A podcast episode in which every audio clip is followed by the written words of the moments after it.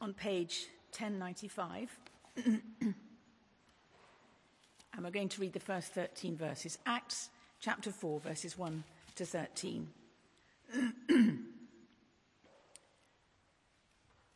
the priests and captain of the temple guard and the Sadducees came up to Peter and John while they were speaking to the people. They were greatly disturbed because the apostles were teaching the people and proclaiming in Jesus the resurrection of the dead. They seized Peter and John, and because it was evening, they put them in jail until the next day. But many who heard the message believed, and the number of men grew to about 5,000. The next day, the rulers, elders, and teachers of the law met in Jerusalem. Annas the high priest was there, and so were Caiaphas, John, Alexander, and the other men of the high priest family. They had Peter and John brought before them and began to question them. By what power or what name did you do this?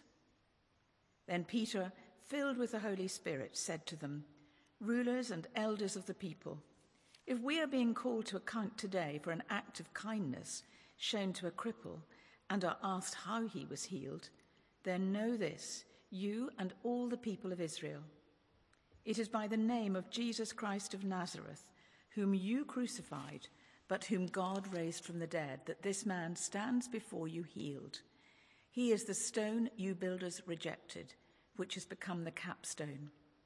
Salvation is found in no one else, for there is no other name under heaven given to men by which we must be saved. When they saw the courage of Peter and John, and realized that they were unschooled, ordinary men, they were astonished and took note that these men had been with Jesus. And then, if you would turn back to Mark chapter 1, verses 14 to 20.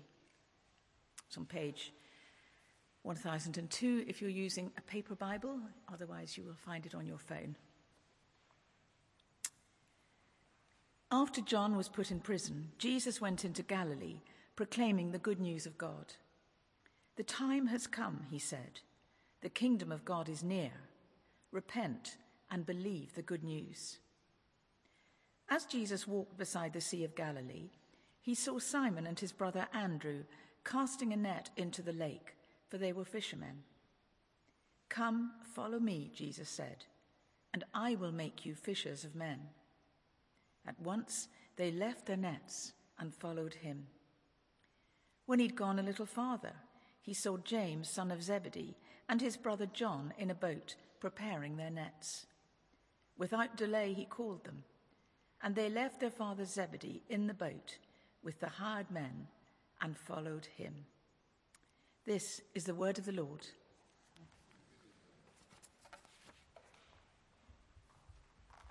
Would you have that passage uh, in front of you? Mark chapter 1, verse 14. Uh, Church Bibles, it's page 1002. Have you ever longed for something to happen? Something so wonderful, so amazing, you could hardly wait for it. Uh, something perhaps that had been on your mind for weeks, months, even years. I think uh, when you're children, it's always the holidays, isn't it? That school would end and the holidays begin. You look forward to it. You count, I don't know, but do you ever count off the days, write them down, you know, cross them off, getting closer, getting closer? I don't know quite why it was that school days seem longer than holidays. They, they just seem to go fast, don't they, holidays? Just whiz by.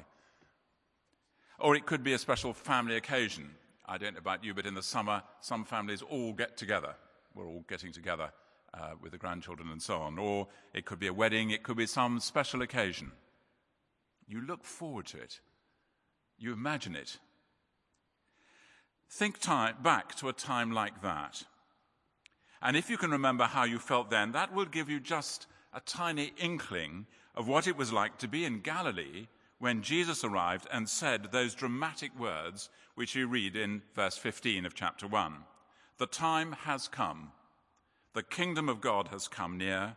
Repent and believe the good news. The event was one longed for and looked for since Old Testament times, namely when God the Messiah, the Anointed One, would reign on earth. But when it did happen, the event was very different from what was expected. Not a political triumph by an all conquering earthly figure, but God Himself coming in the flesh to rule over the individual hearts of men and women. You catch something of the expectancy in the story of Simeon. Now, we normally only hear about Simeon in the Christmas services, one of the readings. In Luke 2, we read how Mary and Joseph brought the six week old baby Jesus to the temple in Jerusalem to dedicate him to God.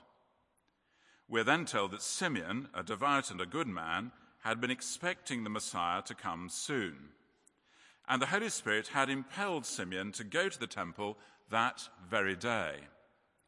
And when he saw the infant Jesus, he immediately took him in his arms and said, Lord, now I can die content, for I have seen him as you promised me I would. I have seen the Saviour you have given to the world. That's an extraordinary thing to say, isn't it? I can die content because the thing you promised I have now seen fulfilled, the thing I was longing for.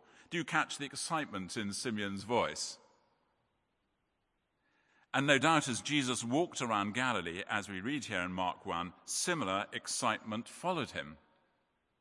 Could this be the one we hoped for, we expected, we're looking for?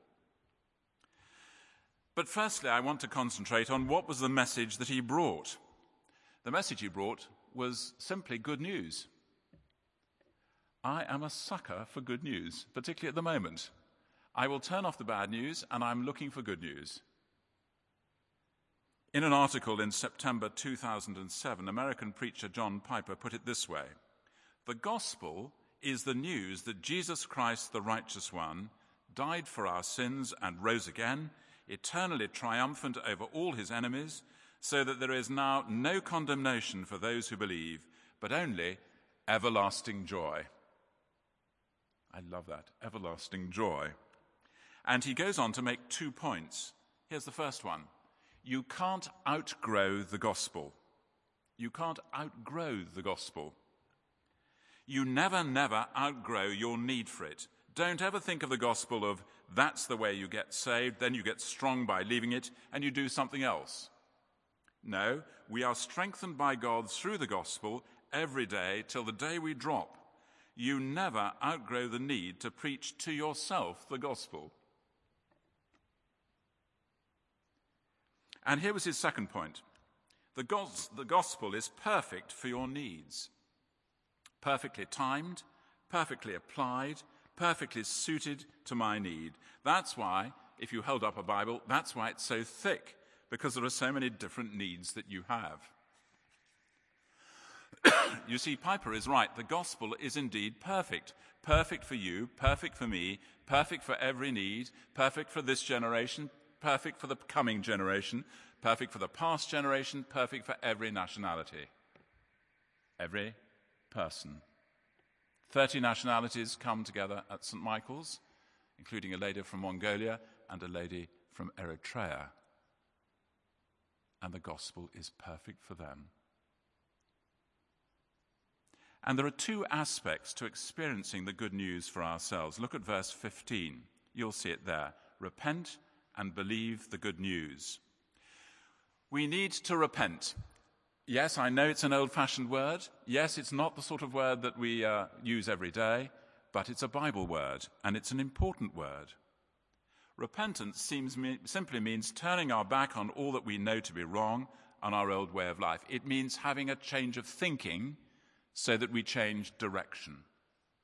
It's doing a U turn. And that can be hard it can be hard to admit that we're wrong.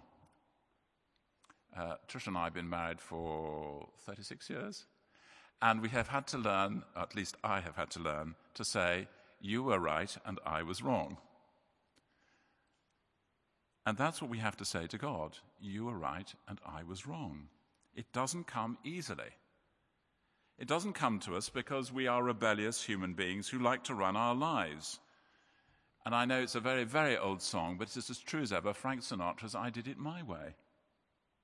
I want to do it my way. The fact is, if we're entering the kingdom of God, we have to do it God's way. to submit to the rule of the King of Kings and take ourselves off the throne. And this necessity of repentance was central to the preaching of John the Baptist. We read about that in verse 4 of Mark 1. It was central, as we see here in verse 15, to the preaching of Jesus. And it was also central from the birth of the early church. And if it was central, then it's central to us today. So at Pentecost, Peter explained the coming of the Holy Spirit by focusing on Jesus' divine identity. And he concluded his speech with these words in Acts 2 36. God has made this Jesus, whom you crucified, no messing with Peter, both Lord and Christ. And we read, when the people heard this, they were cut to the heart and said to Peter and the other apostles, What shall we do?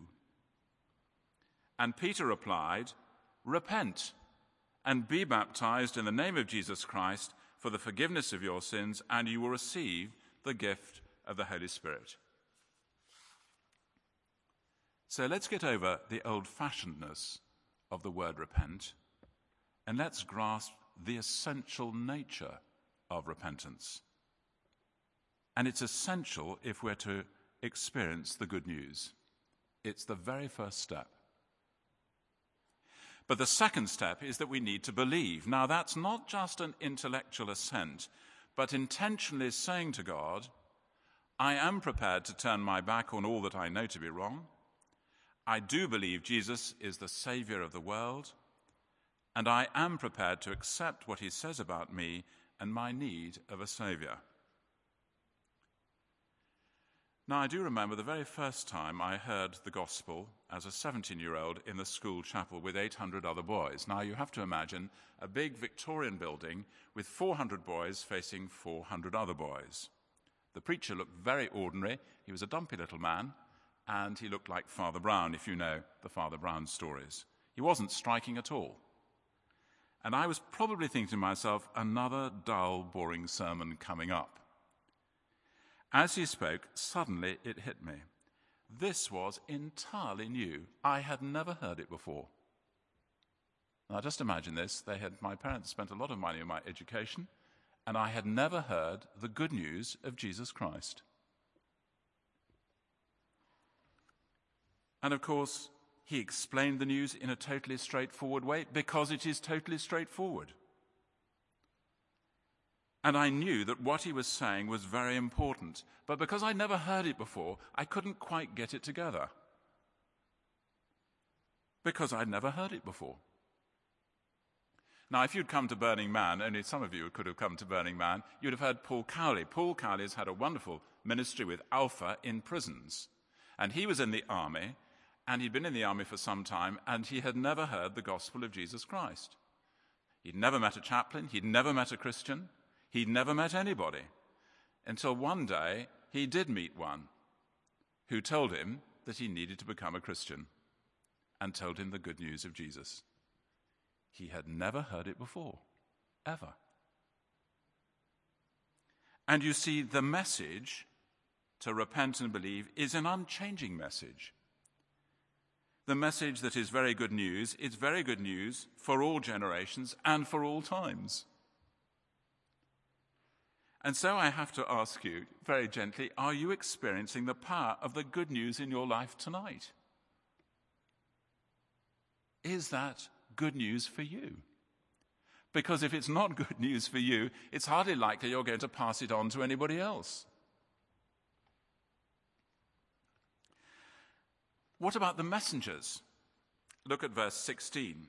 As he walked beside the Sea of Galilee, he saw Simon and his brother Andrew casting a net into the lake, for they were fishermen.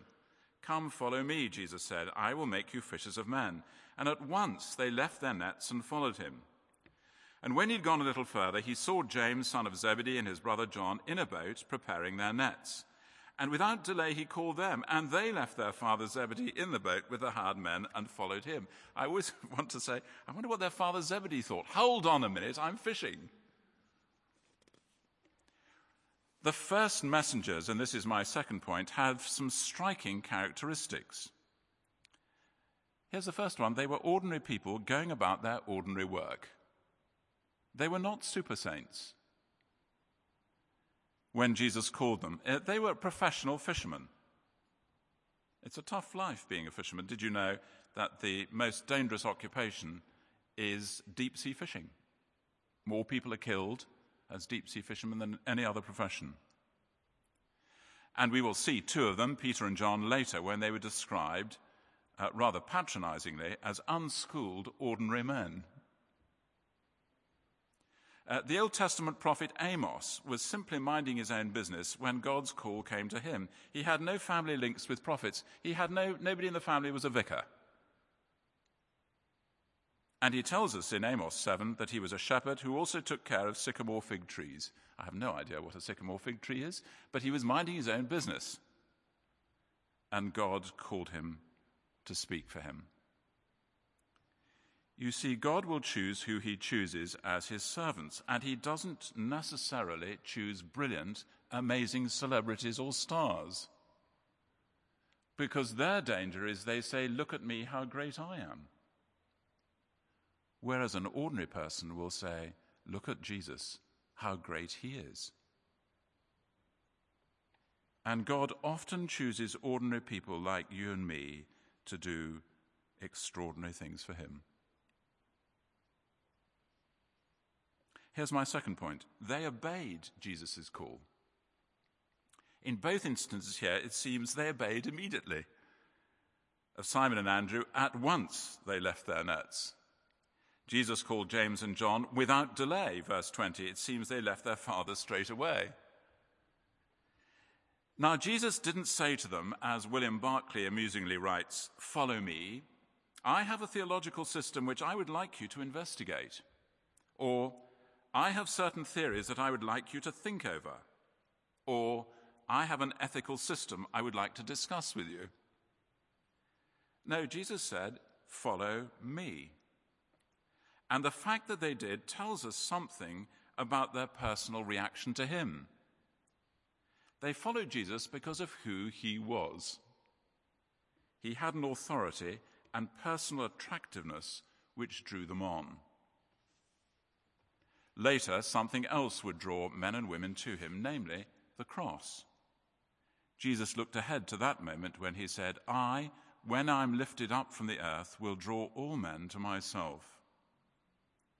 On the cross, Jesus took both your sins and mine on himself. He paid the penalty for our sin. He died the death you and I deserve to die. And when we truly realize what he has done for us, following him is what we all truly want to do. He loves you that much. All of us have moments when we feel really down about ourselves, but we know that we are loved by the cross. That's how far he was prepared to go for you and me. You are of infinite value to God. I studied art history. There are some paintings like the Mona Lisa which are literally priceless. You can't value them. You are priceless to God. Here's the third thing they were prepared for the call to be costly. After the resurrection and ascension of Jesus, we read in Acts 3 how Simon, called Peter, uh, and John healed a man crippled from birth. Some 5,000 men believed as a result of Peter's sermon following the incidents. Wow, that must have been a sermon. But all this popularity greatly troubled the religious leaders. So, Peter and John were hauled before the Sanhedrin, which was the supreme religious court, not a group of men to be messed with. They unashamedly gave all the credit, Peter and John, for the healing to Jesus. And listen to their words. It is by the name of Jesus Christ of Nazareth, whom you crucified, incidentally, but whom God raised from the dead, that this man stands before you healed. Salvation is found in no one else. Now, the highly educated judges of the Sanhedrin identified something that astonished them. They recognized their courage and realized, as I said earlier, that they were unschooled ordinary men. but we're told those religious leaders also took note that Peter and John had been with Jesus. It's not enough to have an academic, intellectual understanding of the good news. There must be a relationship with Jesus who is at the heart of that good news if the messenger is to be an effective communicator of the message. Peter and John were acutely aware that they were living each moment in God's presence. And so when the Sanhedrin uh, told them not to speak or teach anymore in the name of Jesus, they replied this Judge for yourselves whether it is right in God's sight to obey you rather than God. We cannot help speaking about what we have seen and heard. Just imagine for a moment if all the Christians in this country spoke of what they have seen and heard about what Jesus has done in changing people's lives, if they were real witnesses. A witness simply tells what they have seen and heard. But maybe it's because we are silent witnesses that this country doesn't know. That relationship with Jesus, that consciousness of being in his presence in God's sight, moment by moment, was what made them so powerful against such opposition. It was hard to attack. They were saying, This is what we know. This is our story. However much somebody may dislike it, they can't dismiss it. And they were prepared for the call to be costly. They were prepared that there may be a reaction well, this was the Sanhedrin, this was the supreme religious court, and they had been very bold, don't you think? Whom you crucified. And I want to ask you, as I ask of myself, have you heard the call of Jesus on your life? Are you aware that as you walk with him, you have a particular task, and that is to testify about him at every opportunity, to stand up for him, to speak for him? And, of course, to live for him. We are Jesus' shop windows. You know that phrase uh, when people actually don't go into the shop, they say, I'm just looking. People will just look at you. Of course, he's called us to different front lines. We've thought about that, this before. Some of you are in offices, some may be involved with schools, some with sports clubs, some with neighbors. But for all of us, the message is the same. The gospel has never changed down the centuries. We're not to water it down, however unpopular it might be. Peter and John refused to compromise with their culture, and we should refuse to compromise with ours. There is a cost to being a follower of Jesus. There always has been.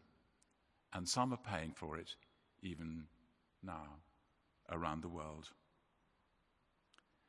So, knowing what a challenge it can be, can you get together with one or two other Christians in your firm to support each other in prayer? Share your challenges in a home group? Or uh, those you know in Burning Man or the Breakfast Club? Every single Christian is called to be God's messenger or ambassador, as the Bible says in 2 Corinthians 5. And to do that effectively, we need to be personally thrilled again with the good news. And if you feel it's all too familiar, then ask God tonight to excite you once more with the life changing truth of what Jesus has done for you or for those you care for. Then be ready as his messenger. Be prepared to pay the cost. It may be unpopularity, it may be criticism, knowing that you speak in the name of the King of Kings and you refuse to be ashamed of him. But there is a call reserved for a few, and that is the call to full time ordained ministry. The projections are currently that by 2030, that's 14 years' time, some 70%, 70% of current Church of England clergy will have retired.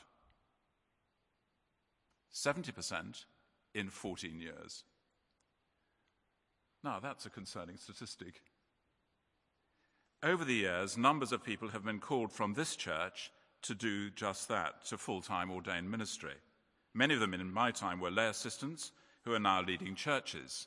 And it's important as a church we provide opportunities for testing such a call. That's why we have the lay, uh, we have the ministry trainees, James and Sam, and doing a terrific job, if I may say. Maybe God is calling you. You may be doing some other job, but have sensed increasingly this inner voice. Don't ignore it. Have a word with me or Tim or John. Ask Christian friends, ask your family what they think, and pray. It's the church ultimately which recognizes whether God is calling you or not to this form of ministry. It will be costly. It may mean, as it did for my wife Tricia and me, going far away from family and friends. And that was only in this country. Many others have been called overseas. But God is no one's debtor. And nothing is more thrilling than to be in such ministry, for there's no greater privilege than to see men, women, and children putting their faith and trust in Jesus and growing as his disciples in that faith. And so I'd say if God is calling you, don't hold back, act on that even today. Because doing what God wants you to do is the very best thing of all. So, we've considered the message, the good news, we've considered the messengers, we've considered the call on all Christians, and the call for a few. All of us are called. No one's left out if we're a follower of Jesus. So, what has God been saying to you? Bearing in mind that His word is living and active.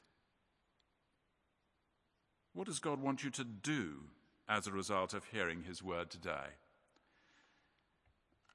After the service, take the opportunity, pray with a friend or the prayer ministry team, which will be available here. Pray too for the ministry of this church. In 14 years' time, I think it highly unlikely there will be three clergy, even probably unlikely for two. I hope there'll be one. But lay ministry, the ministry of all Christians, is a key ministry. And we must pray too for gospel centered, ordained ministry of leaders in churches. For the gospel is the power of God to give hope, to give life, to give meaning in a world that cannot do any of those things, although it can do many things, but not that. Only Jesus can.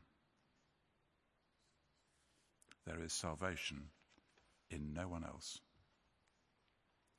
Let us pray.